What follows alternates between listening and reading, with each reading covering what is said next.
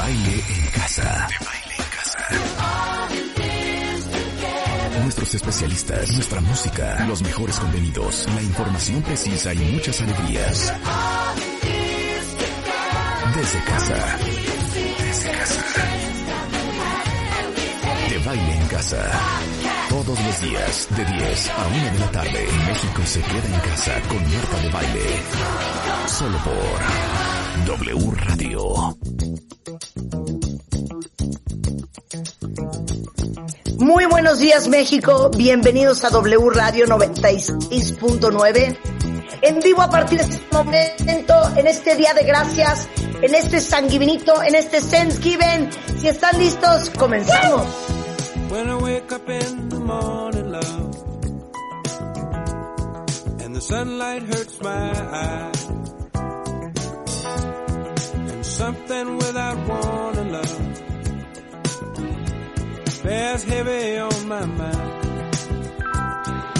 Then I look at you, and the world's alright with me. Just one look at you, and I know it's gonna be a lovely day. Hermosura de canción, Mr. Bill Withers. Lovely Day, cuentavientes. Oigan, qué bueno que están con nosotros, porque hoy mucho que hacer y mucho que platicar. Y les quiero decir dos cosas muy importantes.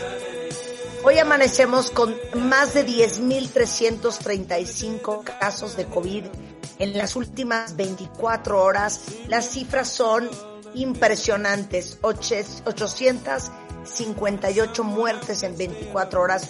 Y en algunas ciudades de la, eh, del país ya están en semáforo rojo y la verdad es que probablemente estemos en semáforo rojo en la Ciudad de México muy, muy, muy pronto.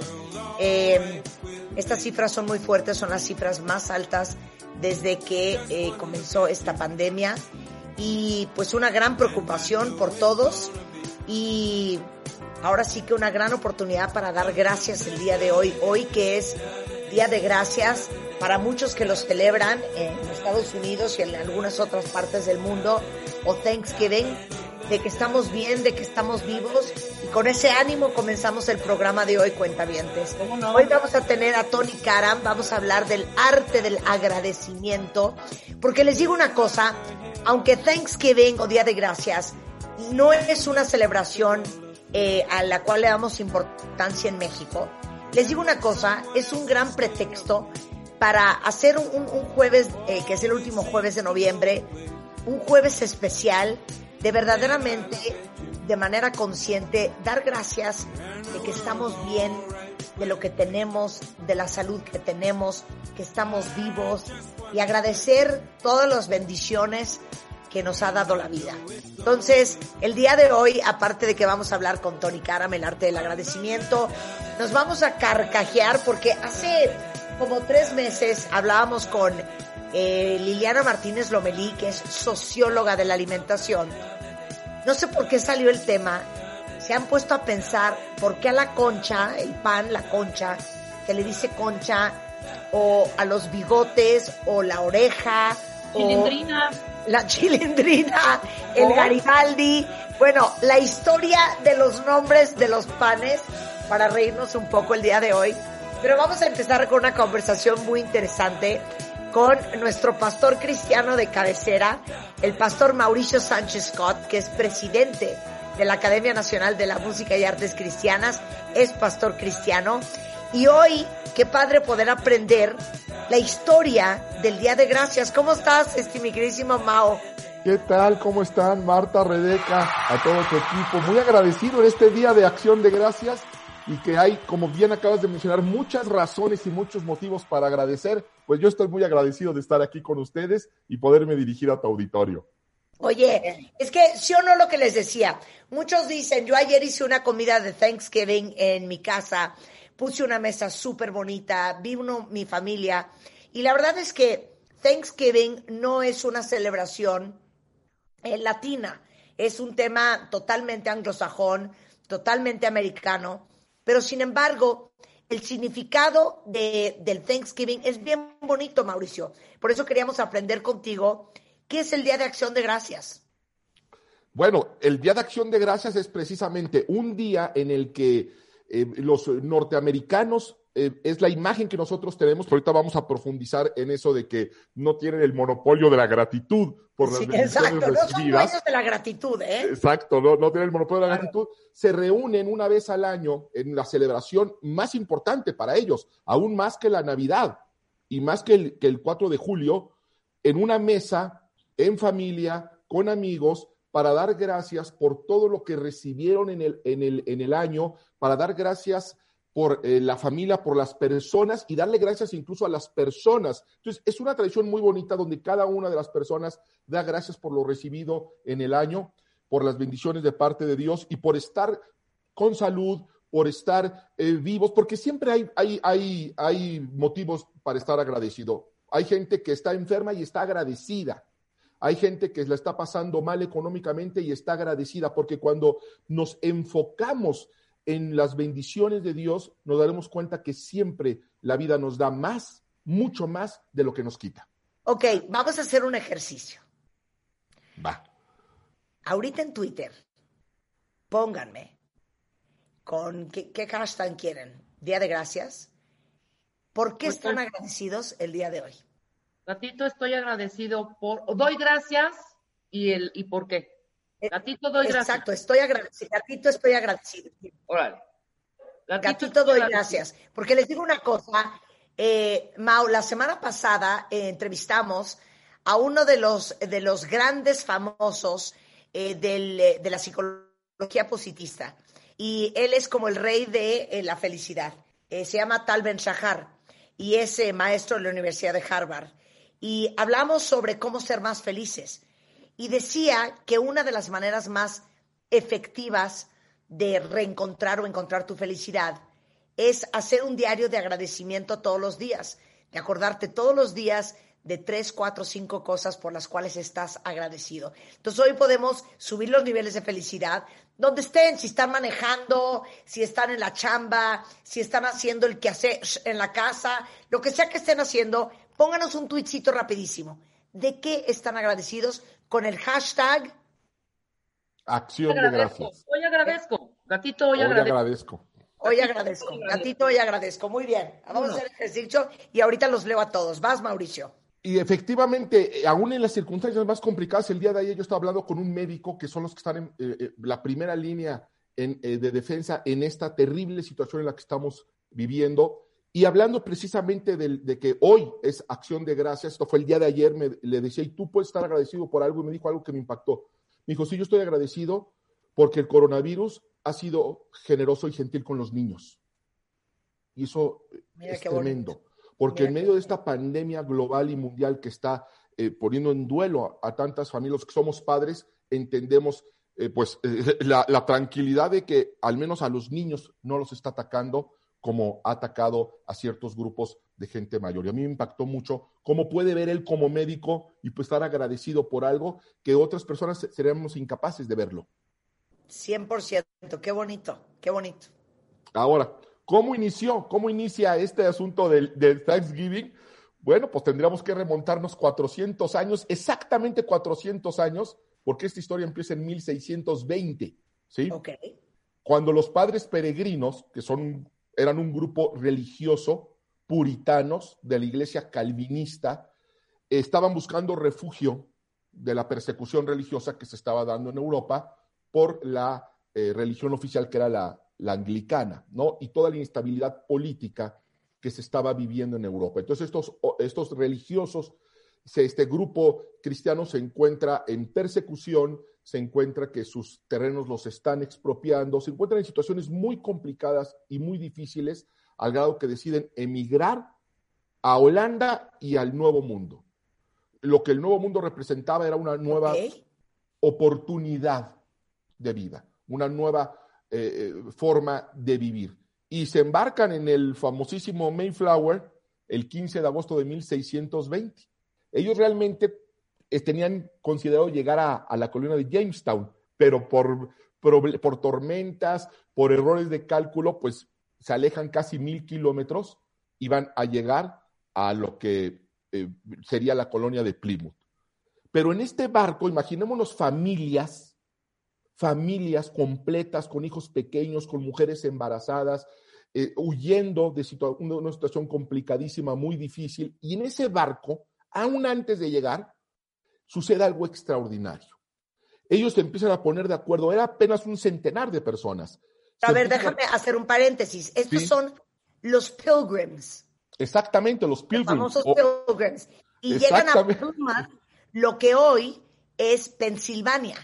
Exactamente, todo lo que es y está todo Massachusetts, ahí fue justo donde llegaron originalmente, luego se extenderían, pero ahí fue donde ellos van a fundar, sí, Plymouth.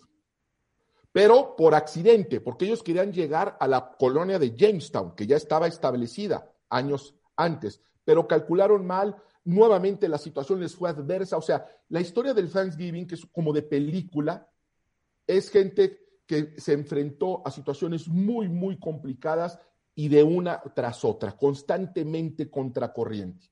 Y bueno, en el barco, aún antes de llegar, este grupo de, gente creyente, llena de, de fe, se empiezan a poner de acuerdo para establecer reglas para cómo iba a ser la vida en común. No querían repetir los errores que se habían cometido en el lugar donde ellos venían y empezaron a ponerse de acuerdo en los principios que iban a regir el futuro de esta ciudad que ellos iban a establecer en el nuevo mundo. Y esto es muy importante, esto se le conoce como el pacto de Mayflower, porque muchos eh, eh, estudiosos, muchos historiadores, eh, lo ven como el embrión de lo que sería la constitución de los Estados Unidos un lugar de libertad para todos, con criterios democráticos, con respeto para las creencias religiosas personales, a pesar de que eran personas sumamente religiosas, eran puritanos, ¿sí? Que es hablar de mocho entre los mochos. Aún así, ellos que habían sufrido en carne propia la persecución religiosa, se pusieron de acuerdo para respetar a todo individuo independientemente de, su, de sus creencias. Y eso es el embrión de lo que sería eh, años más tarde la, base de la Constitución de los Estados Unidos. Eso sucede en el barco. Cuando ellos llegan, el 11 de diciembre de 1620, eh, se enfrentan con toda esa esperanza, con toda esa ilusión, pues se enfrentan a un terreno inusualmente hostil, a un frío terrible que prácticamente la mitad de ese pequeño grupo muere antes del primer año y si lograron sobrevivir, lo hicieron gracias a los indígenas, a, los indios locales, una tribu que se, llamaba los Wampanoag. Ajá. Por ellos sobrevivieron, ellos les tienden ayuda, les enseñan el maíz, los peregrinos no conocían el maíz, ¿sí? Ellos les, les dan comida, les comparten comida, les enseñan las semillas, les enseñan a sembrar y ellos empiezan a cultivar el maíz y para el siguiente otoño obtienen una buena cosecha de las semillas que habían plantado. O sea, la primera noticia en más de un año.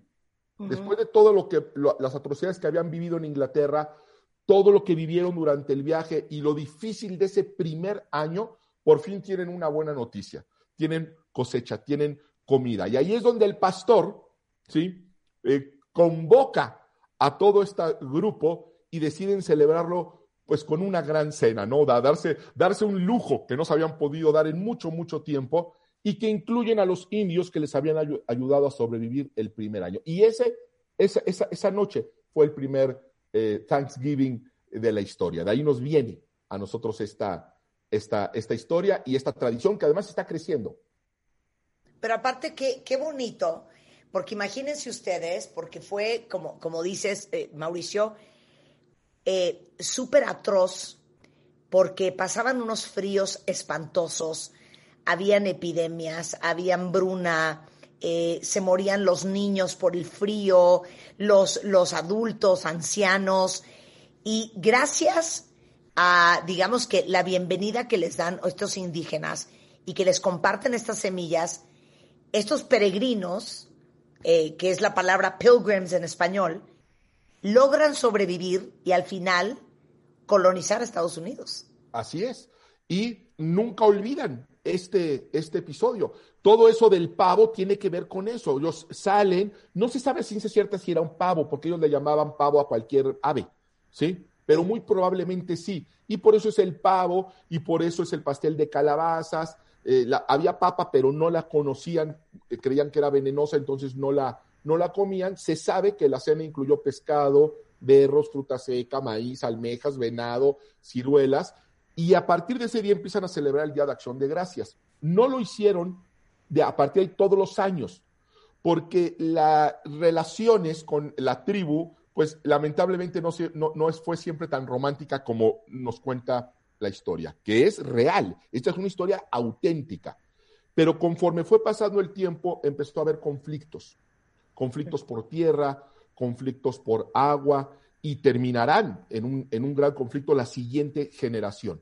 Pero lo que a mí me parece muy destacable es que a pesar de las diferencias, a pesar de la guerra que tuvieron, a pesar de los pesares, decidieron recordar con gratitud ese día en el que ellos recibieron ayuda y ese día en el que empezaron a prosperar. Y eso es maravilloso. Creo que podemos aprender nosotros de eso, porque hay personas que llegan a nuestra vida, nos bendicen y por cuestiones de la misma vida, por, hay diferencias, se van y se nos olvida que en algún momento fueron de bendición para nuestra, para nuestra vida, que alguna vez la enriquecieron.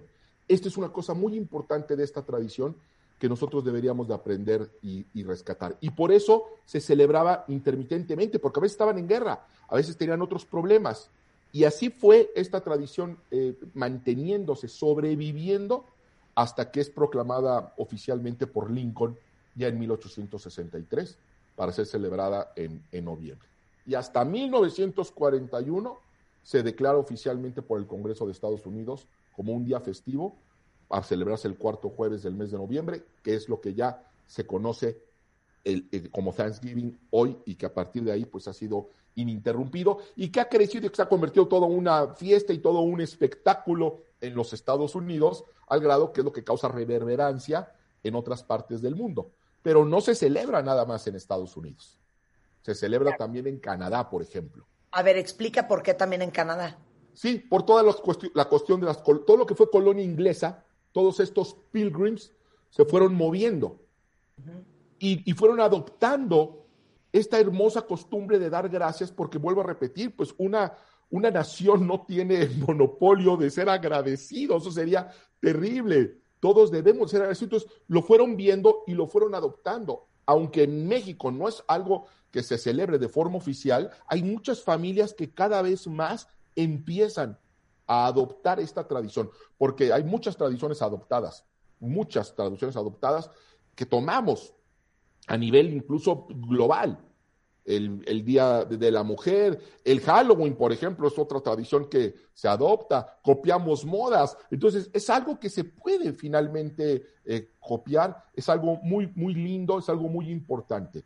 La familia ante una mesa llena de comida, eh, analizando lo que las bendiciones que se recibieron y las vidas valiosas de las personas que le enriquecen, yo creo que es algo muy hermoso que vale la pena eh, conocer. Y claro, esto ha crecido, se ha convertido ya en, eh, en, algo también ya con mucho marketing en Estados Unidos, que las familias casi no se reúnen como nos reunimos aquí en Latinoamérica. Este es el día en el que las familias se reúnen. Ya se acostumbra que los hijos crecen y se van a la universidad. Oye, claro, tienes un gran punto. Lo que pasa es que para nosotros eh, ver a la familia es bastante normal. Es común. Claro, y estar no, alrededor de una mesa es lo más mexicano del universo. ¿Sí?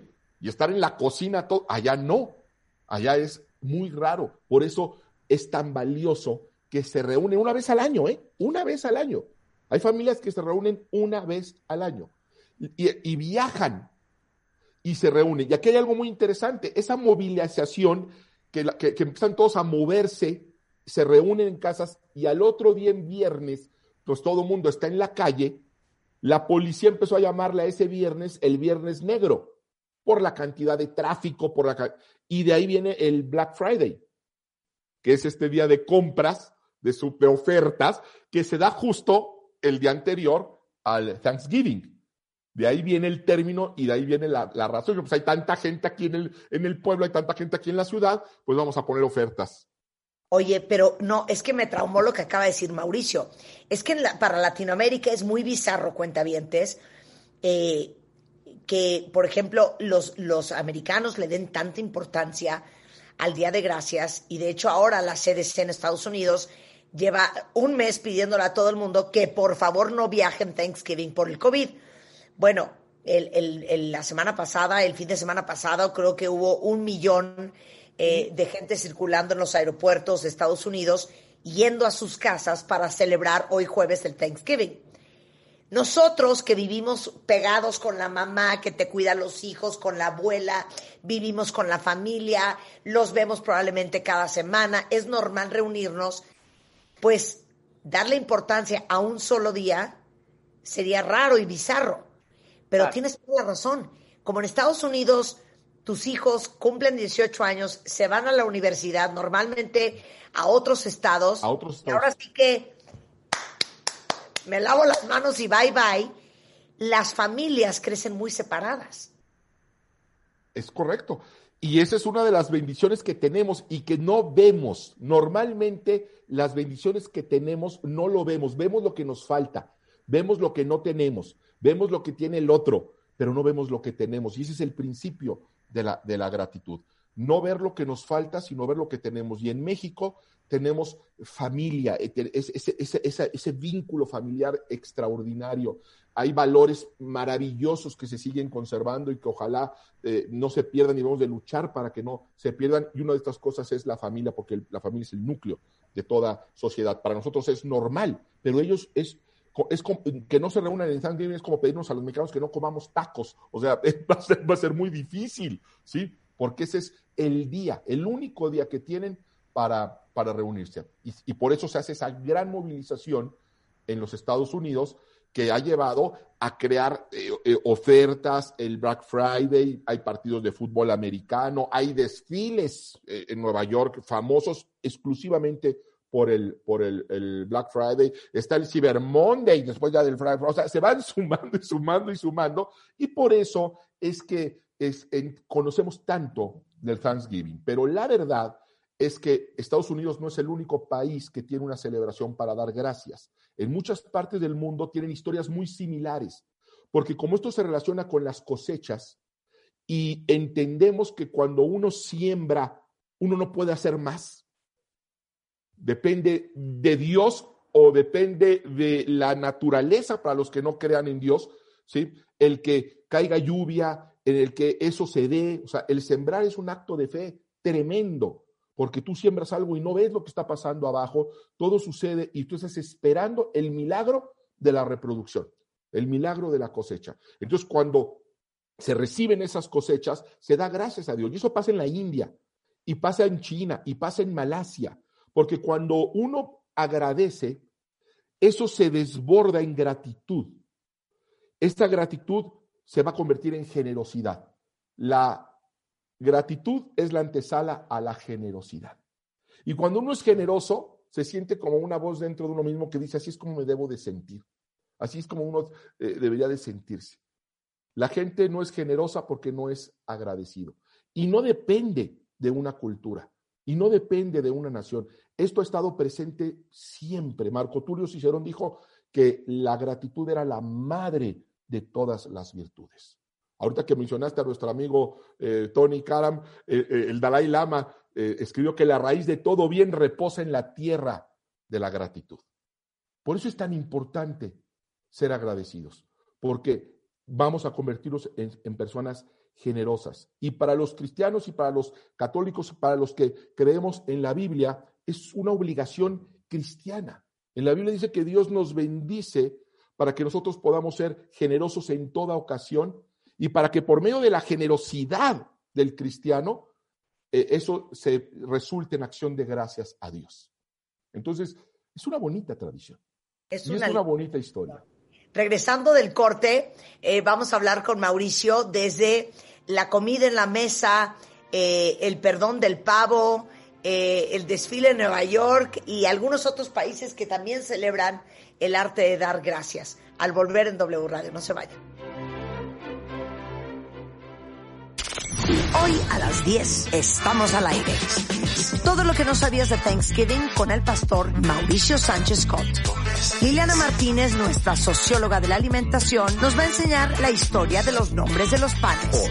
Porque la concha, la oreja o la telera. Estamos al aire. Además, Tony Karam nos va a enseñar el arte del agradecimiento. Marta de. A las 10. Solo por W Radio.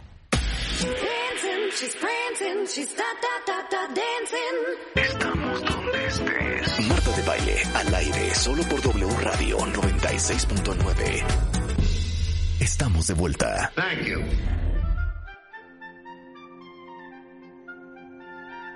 Estamos de regreso, cuentavientes. Qué bueno que siguen con nosotros. Son las 10.31 de la mañana. Y está con nosotros el pastor cristiano Mauricio Sánchez Scott, eh, contándonos de toda la historia del Día de Acción de Gracias que es hoy, eh, no solamente en Estados Unidos y Canadá, sino en algunas otras partes del mundo, el famosísimo Thanksgiving. Y estamos hablando de los Pilgrims y cómo pasó, y de Plymouth, y de cómo llegaron, y de los indios, y de la primera cosecha, y de qué significa el día de hoy. Pero por sobre todas las cosas, como decía Mauricio hace un momento, y lo decíamos el año pasado también, es una gran oportunidad para que nosotros aprovechemos para dar gracias de todas las bendiciones que hoy sí tenemos. Y otras de las curiosidades de Thanksgiving que me parece súper interesante es que no sé si ustedes sepan, pero el día de hoy, entre las cosas que se comen, es pay de calabaza. Y estaba leyendo que el pay de calabaza es porque como no había vacas para producir leche eh, y la papa estaba recién descubierta y muchos creían que como la papa sale de la tierra era venenosa, entonces eh, hacían el pay de pura calabaza, que era lo que más había en esa época. Qué interesante, ¿no? Es correcto. Y otra cosa interesante es que el pavo tradicional de Thanksgiving lo rellenan con maíz, porque era lo que, lo que había. Lo que había. Era lo que acababan de, de- de cosechar. Entonces el pavo es rellenado con, con maíz y eso, pues son esas curiosidades que se dan por la necesidad y por el contexto en el que se dio. Muchas veces comemos ciertas cosas, hay ciertas celebraciones y nos damos cuenta que cada cosa tiene su razón de ser. Oye, algo bien interesante es cuando, eh, no importa quién sea el presidente en turno en Estados Unidos, indultan a un pavo, en- a- a- a- ahora sí que en vísperas de la cena. Es correcto, y eso también tiene un, un- un trasfondo muy bonito. Esa gratitud, hablábamos hace unos momentos, que la gratitud te lleva naturalmente a la generosidad. Y uno de los actos más generosos que podemos tener como seres humanos es perdonar. Y ese es el contexto de perdonar a los pavos, ¿sí? Como se comen a los pavos, pues el presidente, eh, que es el, el- representante de la nación, pues perdona como un acto simbólico de la importancia de perdonar y que se da natural cuando estamos conscientes de las bendiciones, de cuán afortunados somos por lo que tenemos hoy. Y yo creo que sin duda el perdonar a otros es un acto de generosidad que, se, eh, que, que fluye cuando nos damos cuenta que nosotros también hemos sido perdonados.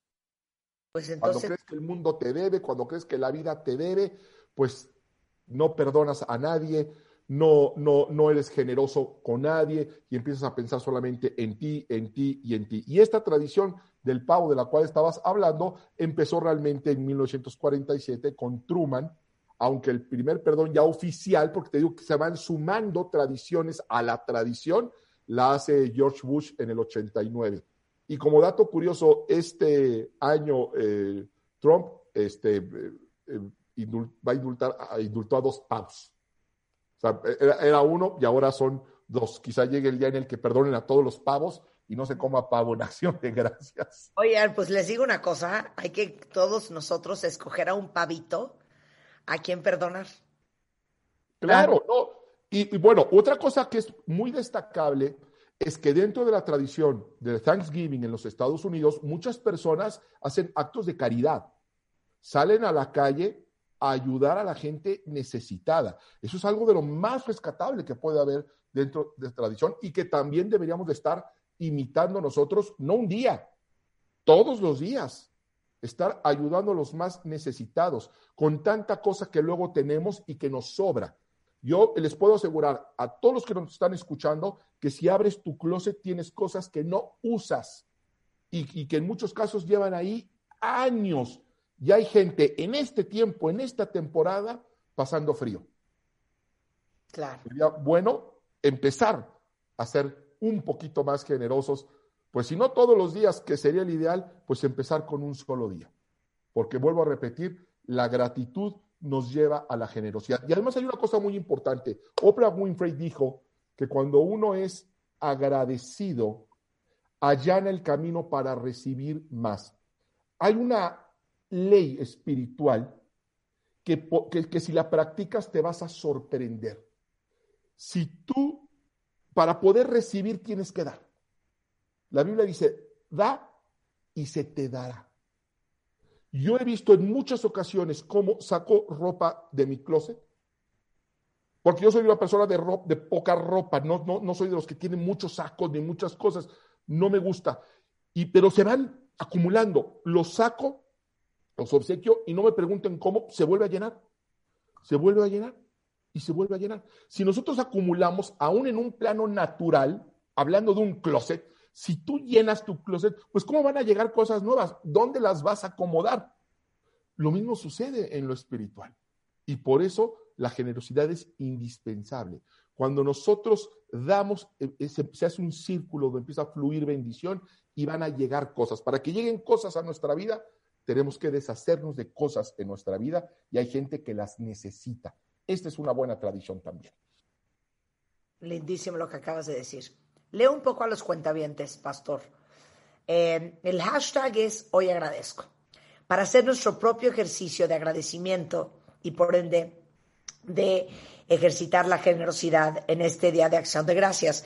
Dice Paloma, yo agradezco hoy por mi salud, por mis amigos, por los abrazos, por los buenos programas de parte de todo tu equipo.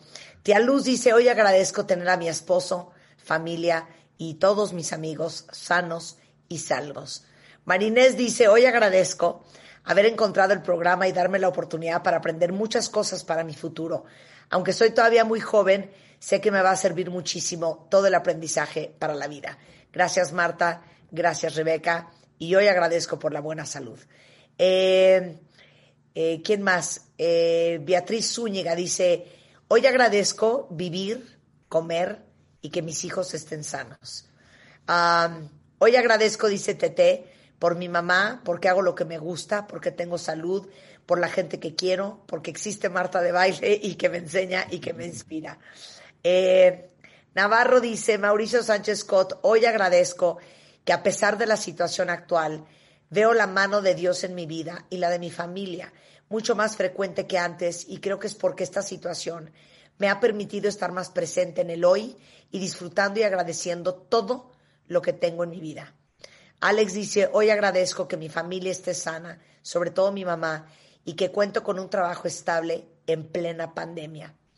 Eh, Beatriz dice, hoy agradezco poder contar un día más de salud y vida en este difícil año, porque tengo a mi familia unida con agua caliente, comida, un techo seguro en casa.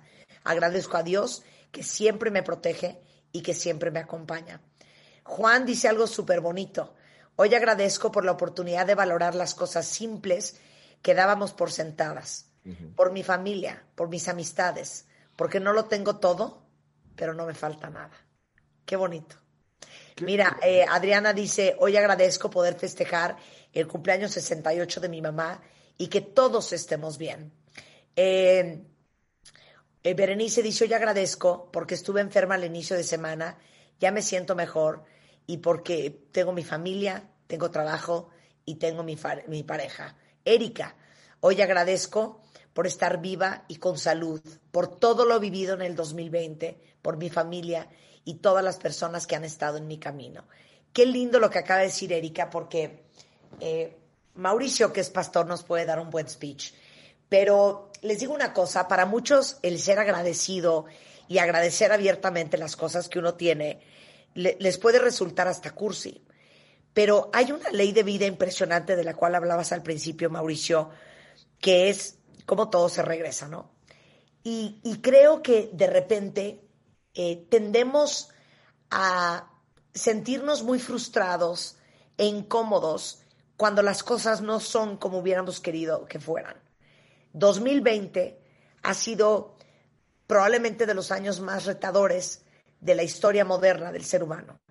Ha sido tan difícil para todos enfrentar esta pandemia porque muchos de ustedes han perdido seres queridos, porque hemos perdido a lo mejor el trabajo, eh, la paz y la tranquilidad financiera, porque muchos han perdido rumbo, porque otros han perdido la vida, porque hemos perdido a lo mejor la esperanza o la fe en, en que hay un futuro mejor. Pero al final tenemos la gran oportunidad y es una decisión de elegir pensar que todo lo que hemos vivido en el 2020 puede ser la más grande y la más rica lección para volvernos en las personas que siempre hemos querido ser. Sin duda. Este 2020 a todos nos tomó por sorpresa. Nadie hubiera podido imaginar lo que iba a suceder. Si nos remontamos al, al, año nuevo del 2019, con todos esos deseos que teníamos, no, nadie podía conceptualizar pues lo que se está viviendo que es tan, tan terrible. Pero, pero Dios sí sabía. A Dios no lo toma nada por sorpresa. Y esto, este tiempo de recogimiento ha servido para que muchos volvamos a enfocarnos en lo que es verdaderamente importante. Y estando encerrados en nuestras casas, podemos observar lo que es verdaderamente importante. Todos deseamos salir a un restaurante, todos deseamos salir al cine, todos deseamos, pero eso no es lo más importante. Lo más importante lo tenemos en casa. Y dentro de toda esta situación tan complicada y tan difícil y tan dolorosa, es impresionante la cantidad de testimonios que hay, como los que estamos leyendo ahorita, de personas que dicen, yo estoy agradecido en medio de esta situación. Que por difícil que sea, no es más difícil que la que enfrentaron esos peregrinos. No es más difícil. Ellos iban a un terreno desconocido, con niños pequeños, diezmados por la enfermedad, perseguidos, huyendo de su forma de vida. Nunca es fácil salir de tu país. Ahora imagínate irte a otro continente desconocido, encontrarte con situaciones hostiles, hambre, enfermedad. No era más difícil. Y ellos aprendieron a ser agradecidos y por eso, 400 años después, seguimos hablando de eso.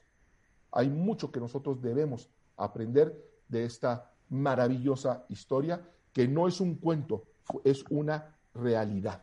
Gente que agradecida en medio de cualquier circunstancia.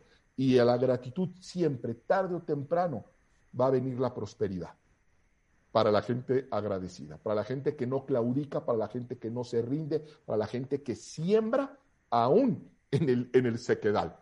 Para, para ellos es la gran cosecha. Finalmente, esto va a pasar. No sabemos cuándo, hay ciertas ideas, hay ciertos, pero la verdad es que no, no sabemos cuándo. Parece todo el mundo está esperando una vacuna, pues no sabemos bien a bien ni siquiera si vaya a funcionar o, o por cuánto tiempo proteja, pero sí sabemos algo, que la esperanza es algo que no se puede perder. Y para mantenernos con esperanza debemos de ver lo que tenemos, que vuelvo a repetir, es mucho más lo que nos da que lo que se nos quita. Y lo que se nos quita además, la Biblia dice que es finalmente para nuestro bien. Aún personas que han perdido seres queridos y que tienen la esperanza de que los van a volver a ver, reconocen la importancia de la gratitud y de la generosidad en circunstancias tan, tan complicadas. Y poder ser agradecidos, pues es realmente un milagro. Es realmente un milagro. De ahí me gustaría citar el Salmo 100, que dice, entrad por sus puertas con acción de gracias. La forma de entrar a la presencia de Dios, fíjate qué increíble, no es por medio de la religiosidad, no es por medio de, es por medio de acción de gracias. Dice, entrad por sus puertas con acción de gracias, por sus atrios con alabanza, alabadle, bendecir su nombre, porque Jehová es bueno y para siempre es su misericordia. Este salmo lo escribió el rey David, un hombre que fue perseguido, que un rey se, se, se, propuso privarlo de la vida, que tuvo que dejar su casa, tuvo que dejar su tierra, vivir entre montañas y viviendo en cuevas durante años, durante años, pasando hambre, frío, soledad, peligro de muerte, y en esas cuevas y en esa situación escribió los salmos. Salmos significa canciones, son canciones. Él hacía canciones como esta que acabamos de leer no conocemos la melodía, pero dice, entraré por las a las puertas de la presencia de Dios con acción de gracias. Salmos como el famosísimo Salmo 23, Jehová es mi pastor, nada me faltará. Aunque ande en, en valle de sombra de muerte, no temeré mal alguno, porque tú, Dios, estarás conmigo. Pareciera que lo escribió cuando se convirtió en el gran rey David en su palacio. No, esto lo escribió cuando estaba en las condiciones más precarias y difíciles que podamos imaginar. Oye, yo les he dicho mucho a los cuentavientes que si algo les deseo es que tengan la autoconfianza y la fe en que todos y cada uno de nosotros, por más frágiles, confundidos o perdidos que nos sintamos, venimos equipados con las herramientas que se necesitan para enfrentar lo que sea quien te manda la vida. Y que, como digo siempre, uno no sabe lo fuerte que es hasta que ser fuerte es la única opción que tienes. Hoy que te tenemos aquí, que estamos eh, hablando de, las, de la gratitud, si alguien sabe de fe, eres tú. Para todos los que no somos como tú cristianos y que no somos necesariamente muy religiosos, eh, para todos los que nos están escuchando, que les cuesta eh, conectar con el concepto de, de un Dios o de un poder supremo, ¿cómo encontrar la fe? Estamos al final del 2020, viene un 2021 súper incierto, todavía no sabemos qué va a pasar, cómo va a suceder, cómo vamos a manejar y cómo vamos a resolver y dónde vamos a estar parados o qué vamos a tener que hacer en el 2021 para operar la vida. ¿Cómo encuentras la fe? Por medio de la esperanza. La fe empieza con la esperanza, con la idea de que realmente existe alguien que ordena el universo, que realmente existe alguien que sostiene el planeta alguien que tiene planes para nosotros y eso empieza para todos, ¿eh? Como una esperanza, como un y sí será. Y si nos ocupamos de esta, de resolver esa situación, la Biblia habla de una paz que sobrepasa todo entendimiento. O sea, paz en medio de la crisis, paz en medio del, dolor. Pero, y la Biblia dice que la fe, hablando de lo que es la fe, viene por el oír y el oír por la palabra de Dios. Yo, yo le, le, recomiendo a todos los que nos están escuchando que no se consideren personas creyentes, que, que, no se consideren personas de fe, que se den la oportunidad ¿sí? de encontrar una respuesta donde quizá nunca la hayan buscado. Porque finalmente esa es mi historia de vida, Marta y Rebeca. Yo ya lo, hemos comentado, yo no nací pastor, yo no nací ni siquiera cristiano. Ante una situación muy complicada de vida o muerte, yo busqué respuestas donde nunca las había buscado. Y encontré, porque la razón me lleva también a eso, no es una cuestión nada más de un anhelo, la razón me lleva, creo que existe la suficiente evidencia de que Dios existe. La misma naturaleza clama de que Dios existe.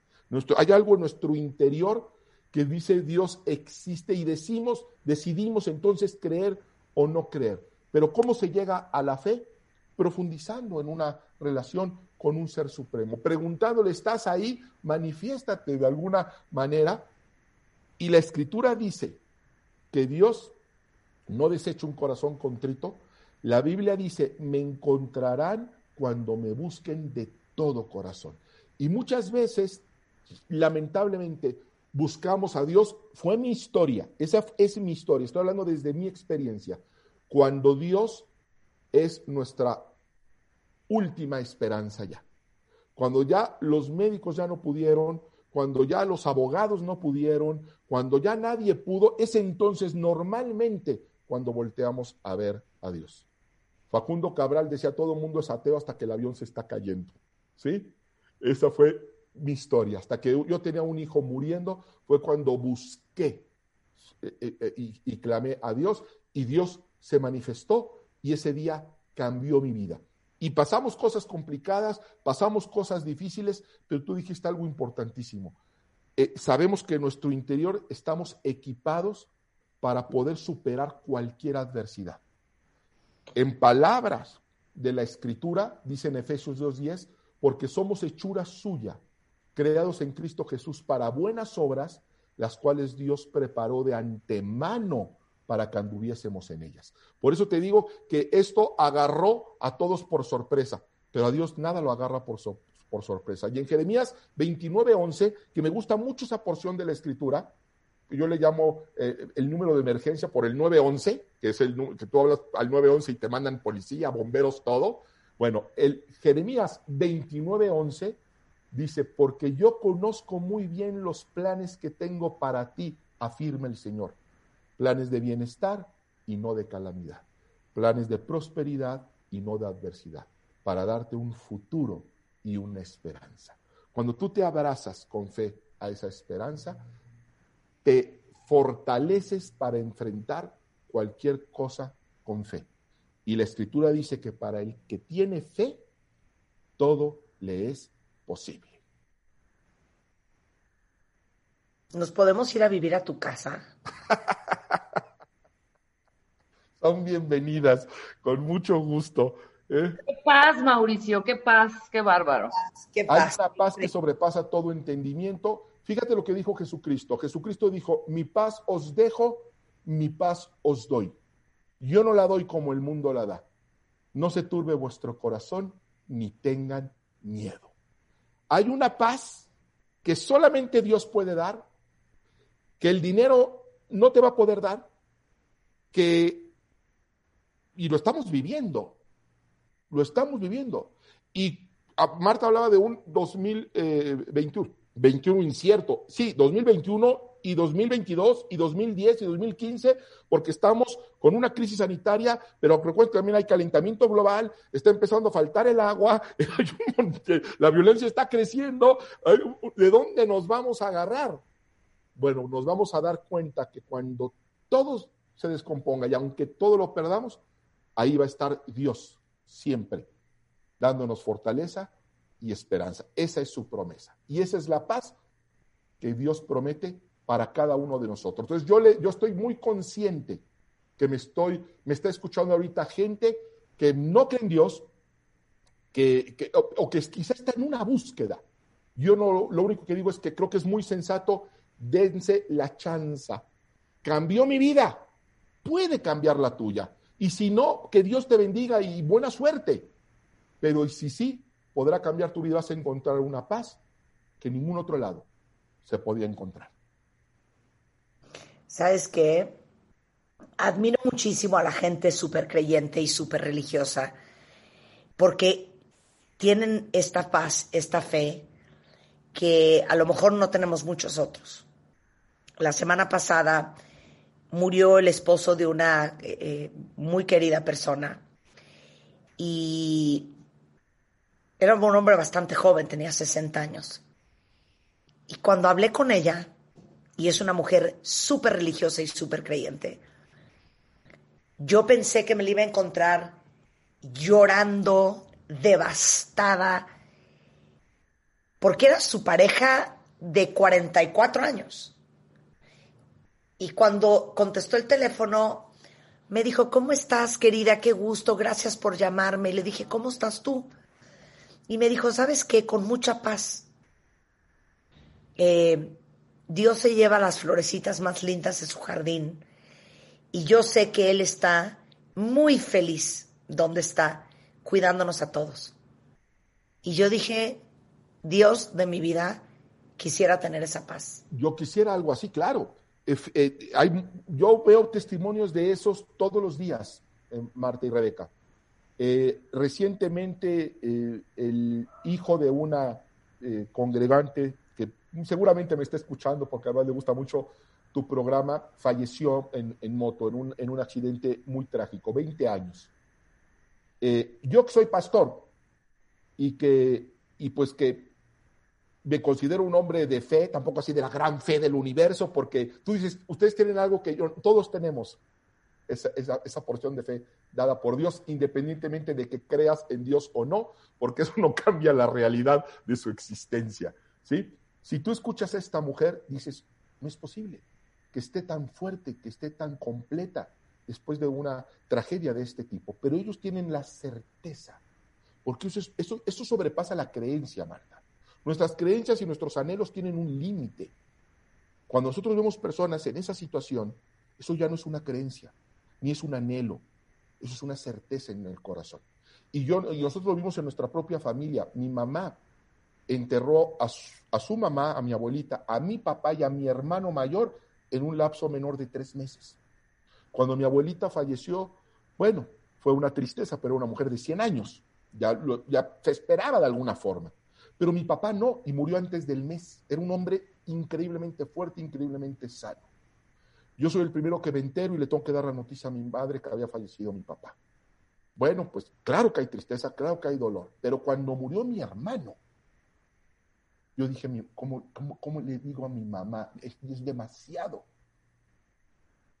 Pues fui, hablé con, yo también me enteré primero, hablé con mi mamá, lloramos por mi hermano, y si tú ves a mi madre, ojalá un día tenga la oportunidad de conocerla, da testimonio a la gente que ha perdido seres queridos y ella habla de esta fe sobrenatural que viene de parte de Dios. Una amiga de nosotros, psicóloga, le decía, no, lo que pasa es que está en estado de negación, pero le va a pasar en tanto tiempo.